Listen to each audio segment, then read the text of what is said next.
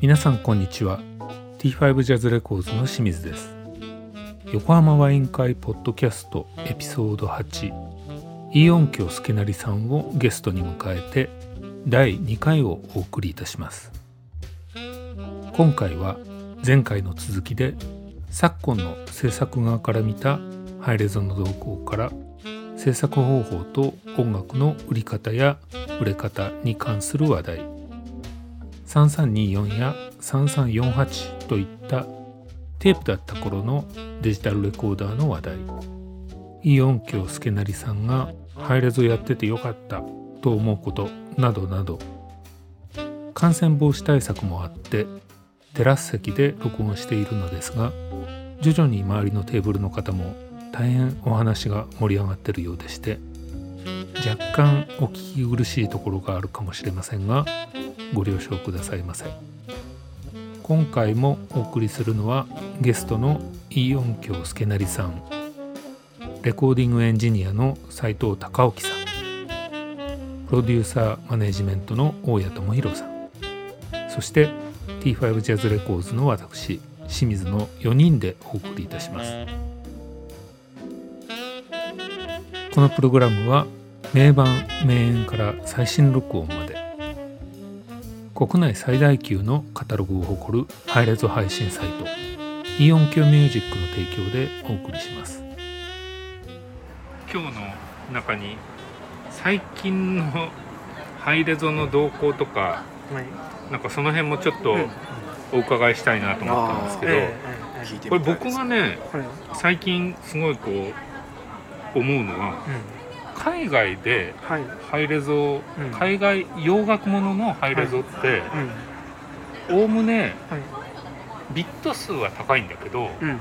周波数は基本もう全部よんよんいちな気がするんですよ、もしくはよんじゅうはち、うんうん、多くてもそうですね、絶対訓録にはいかない、うんうんうん、あれはやっぱりもうなんだろう シーディー とか、うんうん、もしくはこう通常の配信とやっぱり音質がこう変わっちゃうのを毛嫌いしてんのかなって僕は思ってたんですけど、どうなんですかね。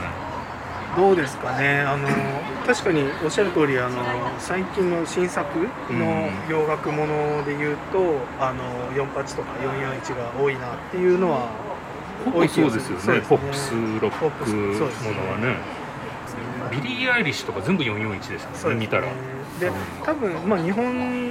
国内 の, その作品もそういったものはまあ多いと思うんですけど、まあ、おそらくその制作するときに、まあ、トラック数が増えるので、うん、あのまあ、トラックたくさん使ってその、まあ、制作してるところとかは、うん、案外そのよんじゅうはち、よんよんいちが多いのかなという印象ですかね。うん、で、まあ、ジャズクラシックでいうと、あの、まあハイスペックで録音してやってるものは、まあ日本も海外もあのさほど違いはないかなと思うんですけど、制作の、まあ、一つは制作環境によるのかなっていうのと、もう一つはあのおそらく海外ではその日本ほどそのハイレゾ配信がまだ定着してないと思うので、っていう、まあ、そこも一つあるんじゃないかなっていう気はしますね。まだね、エイチディー トラック数とかだもんね、うん、まあ、それぐらいしか知らないですよね、私たちも、うん、そうですね、あとあれかなんだっけ、あのヨーロッパの、はい、あタイダルタイダル、えー、タイダルぐらいですね、うん、確かにね、まあ、あとアマゾンがストリーミングして、あれアメリカでもやってるんですよね。そうですね、まあ、どちらかというと結構その、まあ、海外は本当にもうストリーミングであの便利にあの手軽に聴きましょうというものがあの主流になっているので、ね、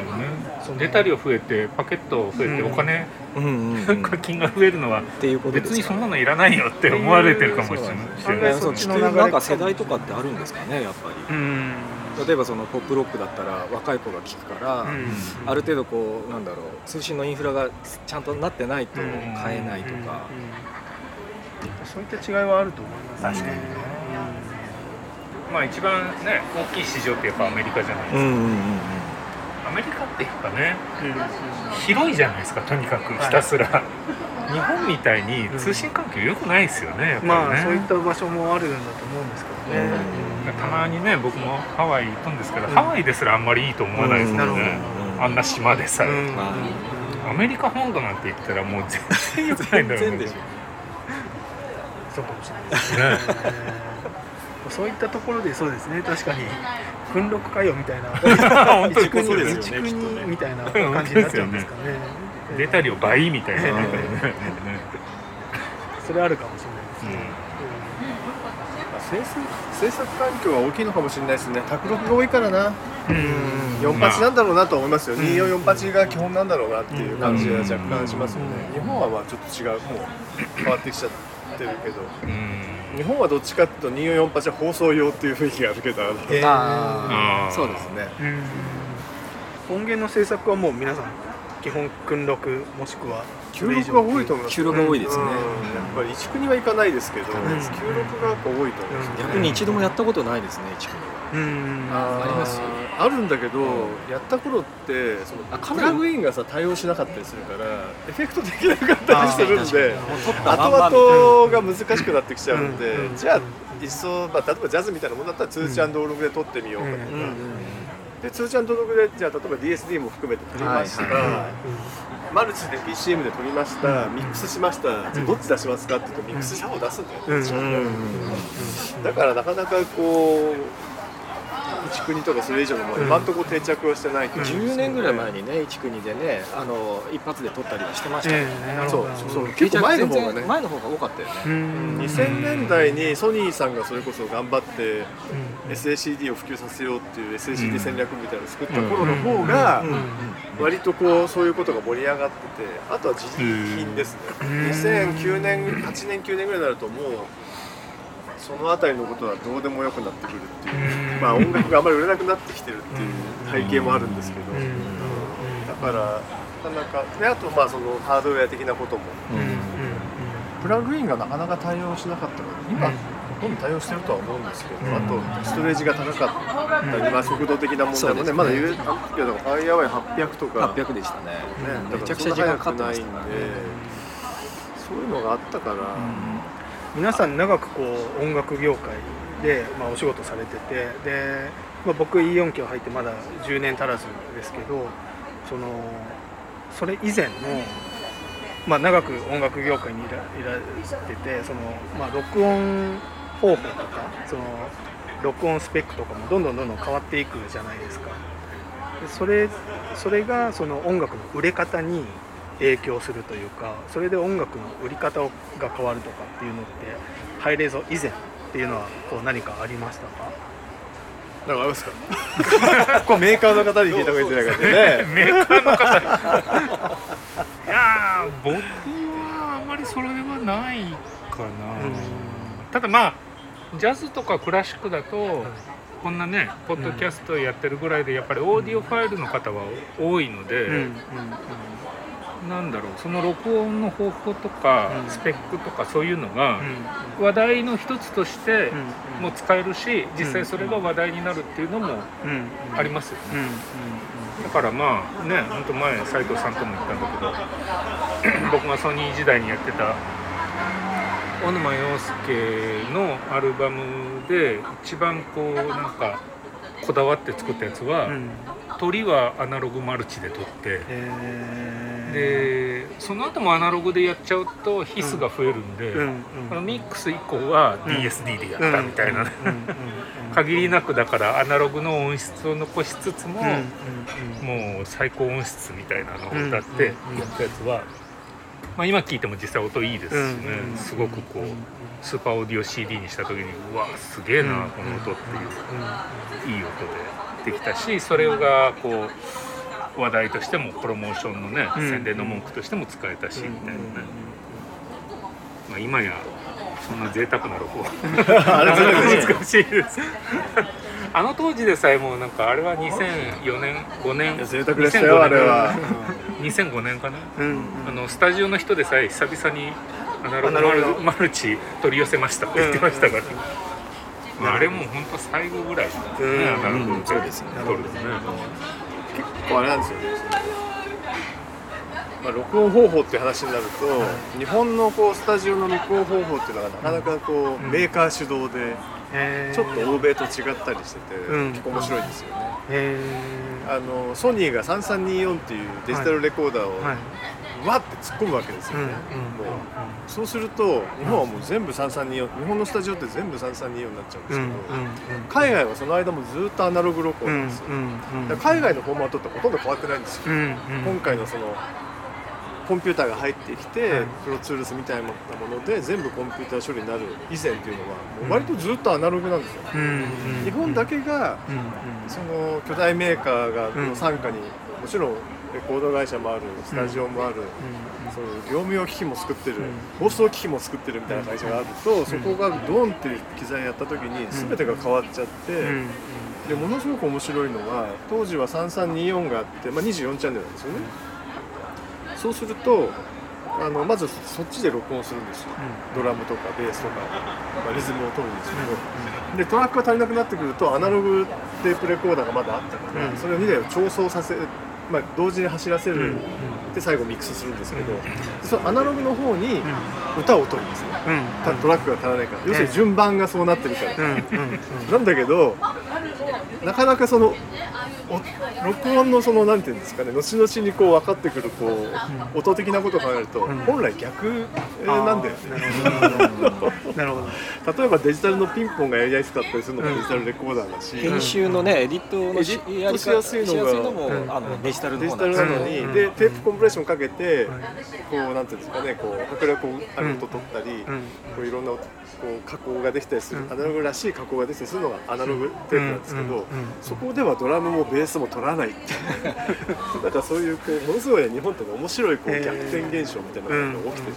えーうん、なるほど、そこにねこう引っ張られてる部分が、うん、録音の制作の中ではあるんで、うん、なんかちょっとあんまりねなんかそのなんていうのかな、その録音の方法自体がその、うん、制作主体じゃ な, ない感じなんですよ。なるほど、うんうん、今思えばですけど、うん、そんなの全然気づかないんですけど、うん、現場にいると、うんなんとなくもうスタジオが用意してくれたものでやっちゃうから、うんうん、用意したものっていうかそこにあるものでみんなやってるからそれ、うんうん、さんさんにーよんの後にさんさんよんはちっていうのが出たんですよ、うん、前のトラックスで取れるデジタルの、えー、よんじゅうはちトラック、えー、あれはアメリカなかったんですか？ほとんど入らなかったほとんど入らなかった、うんうん、あれ高くてなんか日本の有名なねロックバンドは海外にロサンゼルスとかに、うん、あのスタジオを持っていて、うん、でそこにはもうさんさんよんはちがさんよんだいあったっていう話を聞きましたけど、うんうんうん、それも日本のあれなんですかね、もしかしたら日本のソニーが持ち込んで、ねうん、で日本でレコーディングするときに、うん、その向こうのマルチトラックがさんよんほん送られてくるんですよ、うん、アクスさんこだったかな、うん、それを全部日本でも調整させてさんだい並べて、うん、で同時に再生して現ダビングしたりだとか、それは何年ぐらいですか？それはねにじゅうねんぐらい前ですね。そうだよね。じゃあにせんねんぜんご、うん、にせんねんぜんごですよ、はい、あの時はお金もいろいろあったんでね、うん、あのー、にせんにねんよねんぐらいまでは時間あのお金あったから、その後はなかなか厳しいんだけど、あの頃はそのデジタル録音みたいなのがこのコマーシャルとしてありましたよね。あった。いやそうですよ、うん、そうですね、ちょうどねデジタル化の、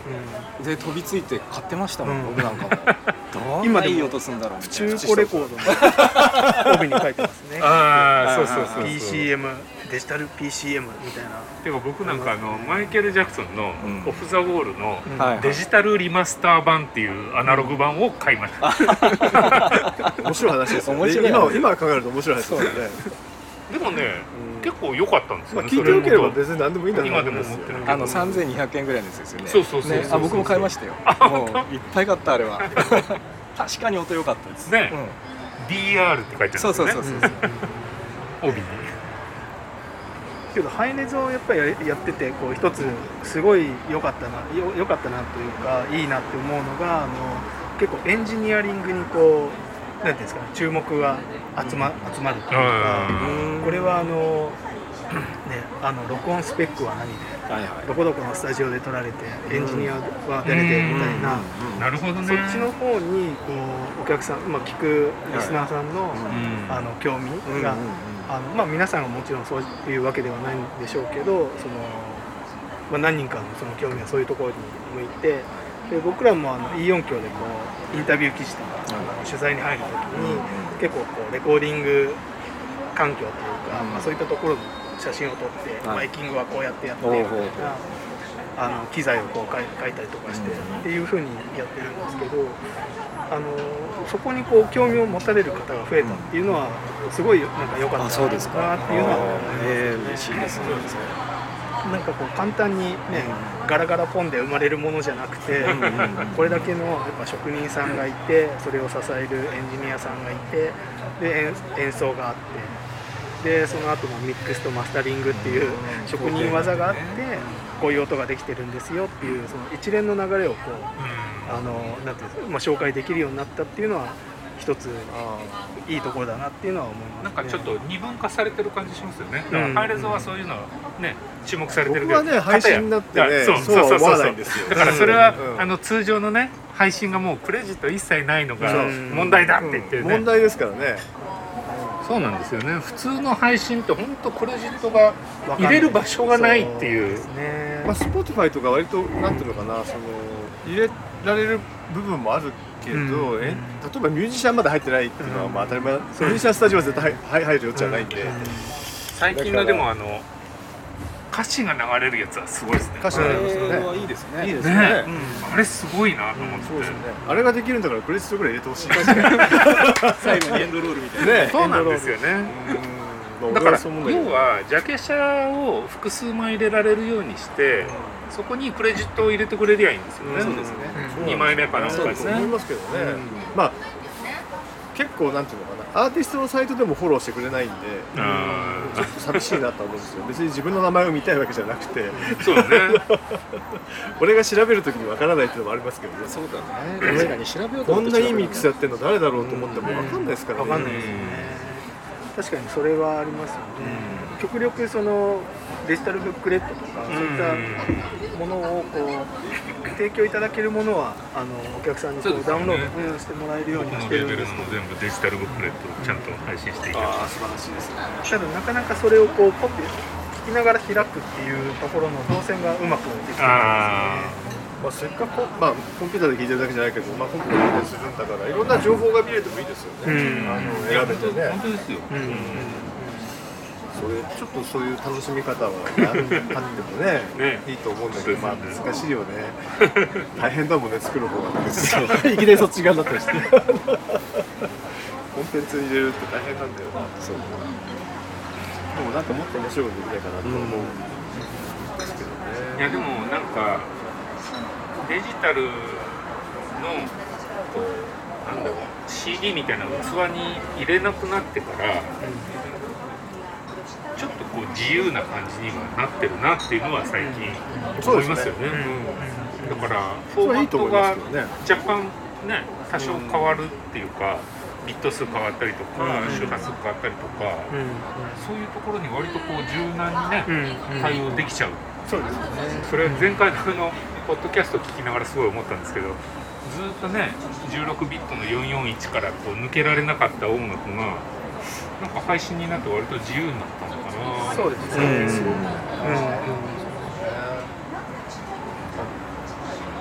ろくビットよんじゅういちは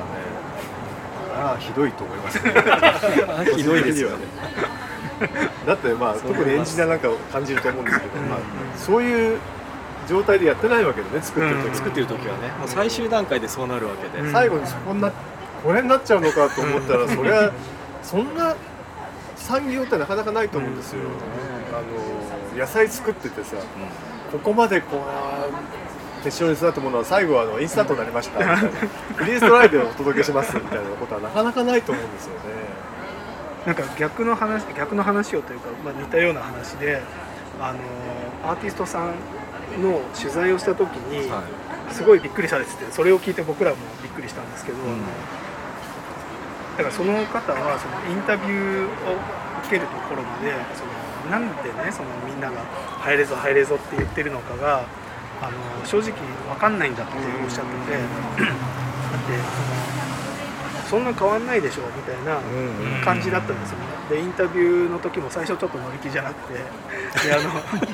けどそのインタビューの間でこう聞き、うん、比べをしましょう、うん、これが シーディー です、うん、これがハイレゾです、うん、みたいな感じでやった時に、うん、えーみたいになって、いやあの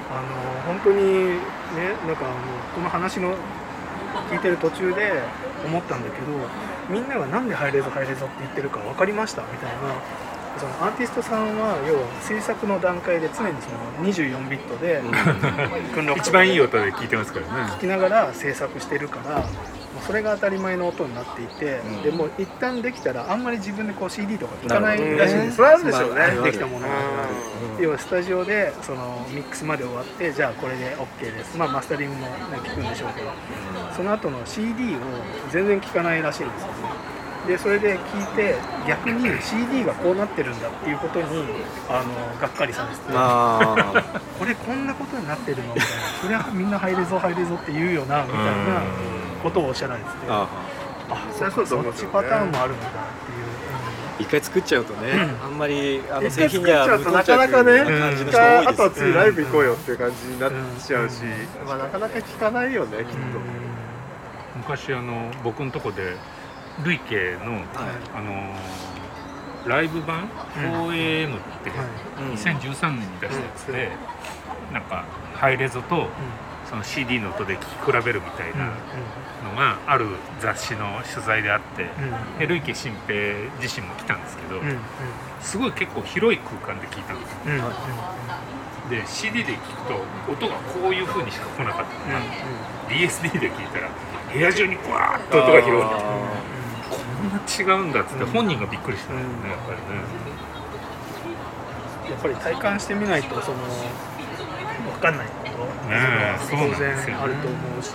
聞いてもらうことがすごい大事だなって思うんですよね。そうなんですよ、うん、なんであの、まあ、最近コロナであまり僕らも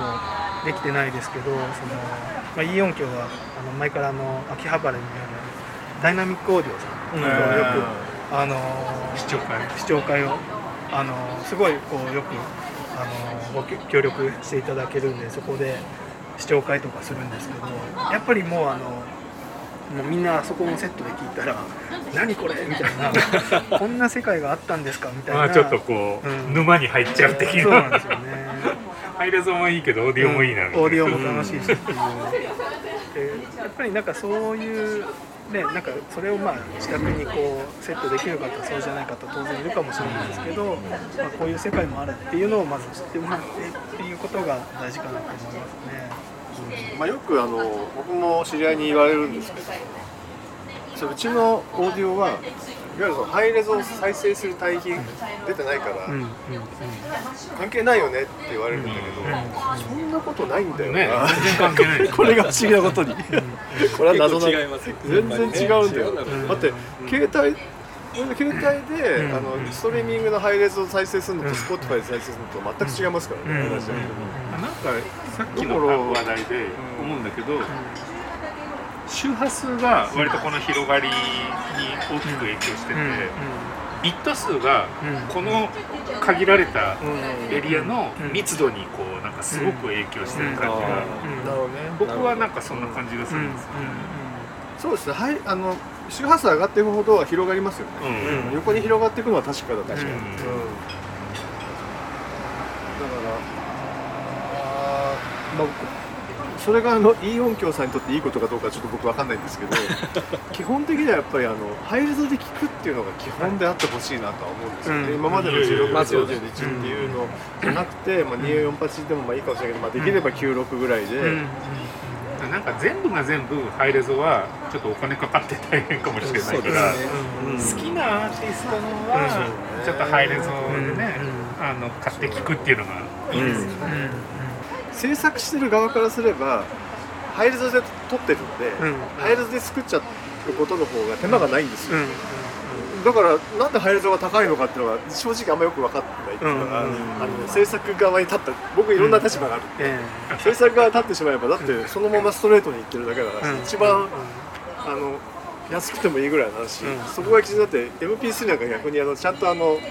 マスタリングしたら一番高くしないといけないんじゃないかぐらい、ね、それよりマスタリングして一番手がかかってるものというこれをこっちにまた変換してっていう変換してっていう感じなんで、うんうん、ものすごくねこうそこはねあのまあ売る立場もあるのでわか、うんうん、いろいろ分かんないんですけど、まあ、できればなるべく、うん、けどそれ確かにいいですよね。ハイレゾが一番安くなって次じゅうろくビットが高くなってエムピースリー がまたさらに高くなってみたいにすると速攻淘汰されますね。そうですねそれいいですね。一回ねあの自分のサイトあの配信サイトでなんかファン向けの配信ができるサイトっていうのがあってそれを知り合いが運営してて、はい、そこは値段が自分でつけられたんで、うんあのそこで一回あの全部同じっていうのやってみましたけどね、うんうんうんまあ、当然そうするとねあの エムピースリー 買う人はいないんですよ。当たり前なんだけどそうだそうだ、えー、そりゃそう自分家で変換できますからね。そうですそうだそうそうそうそうそうそうイオン響でもそのまあ、いろんなレーベルさんがこう同じ作品をいろんなスペックで出してるんですけどやっぱり一番買われるのが、まあ、ディーエスディー と ピーシーエム があったら ディーエスディー の一番高いスペックですよ今ちょっと、ね、がやっぱり一番売れるんですよね、うん、それは僕のレーベル最近見てると、はい、意外に ピーシーエム 人気あるなって最近思うんですけど、どうなんですかね、うんうん、そうですね数で言うなんだろうやっぱ ディーエスディー だと再生環境が限られるっていうのはあるのかななんてちょっとやっぱり思ったんですけど、ねうん、当然そうですねそのネイティブでいける人って少ないですよね、うん、ディーエスディー ただまあ、ね、切り替えないといけないから面倒くさいんじゃない、うん、ね正直に僕なんかも両方聞けるけど、うんうんうんあのネイティブで弾くには設定変えないといけないから、うん、なるほど僕もね多分完全ネイティブで聴ける環境僕も自宅ないですね。あ全部必ずどっかで最後は ピーシーエム になっちゃうだったら、うん、安い ピーシーエム でいいかなって思っちゃう気持ちも分からなくはない、うんうん、多分その ピーシーエム でしか聴けないって把握されてる方はだったらそのねそのスペックでネイティブで鳴らせるものをまあ買うっていうのはあるかもしれない、まあ、でも将来買おうと思ってたら ディーエスディー 買うんですよね、うん、ただ今、まあ、前ほどこのハードルっていうのは高くないかなと思うので、うんうん、確かにねあのコンパクトプレイヤーとかも普通にネイティブで再生したりしますもんね。そうですね、まあ、いろいろあっていろんな値段があった方が商売的には盛り上がるかもしれないけどマーケット的にはこう盛り上がる、うんそうですね、比べたくなりますね、うん、ちょっとあの今日はですねもうだいぶすでに時間が経ってるんですけどすけなりさんからの質問があります。えなんとなんとあんまり難しいやつやめてください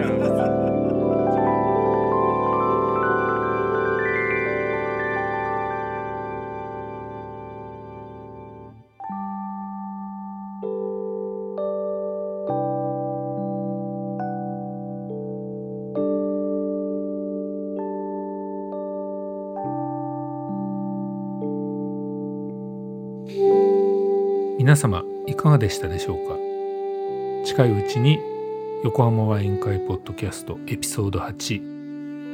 オン響すけなりさんをゲストに迎えてのだいさんかいもお送りしたいと思いますのでぜひお聞きください。横浜ワイン会ポッドキャスト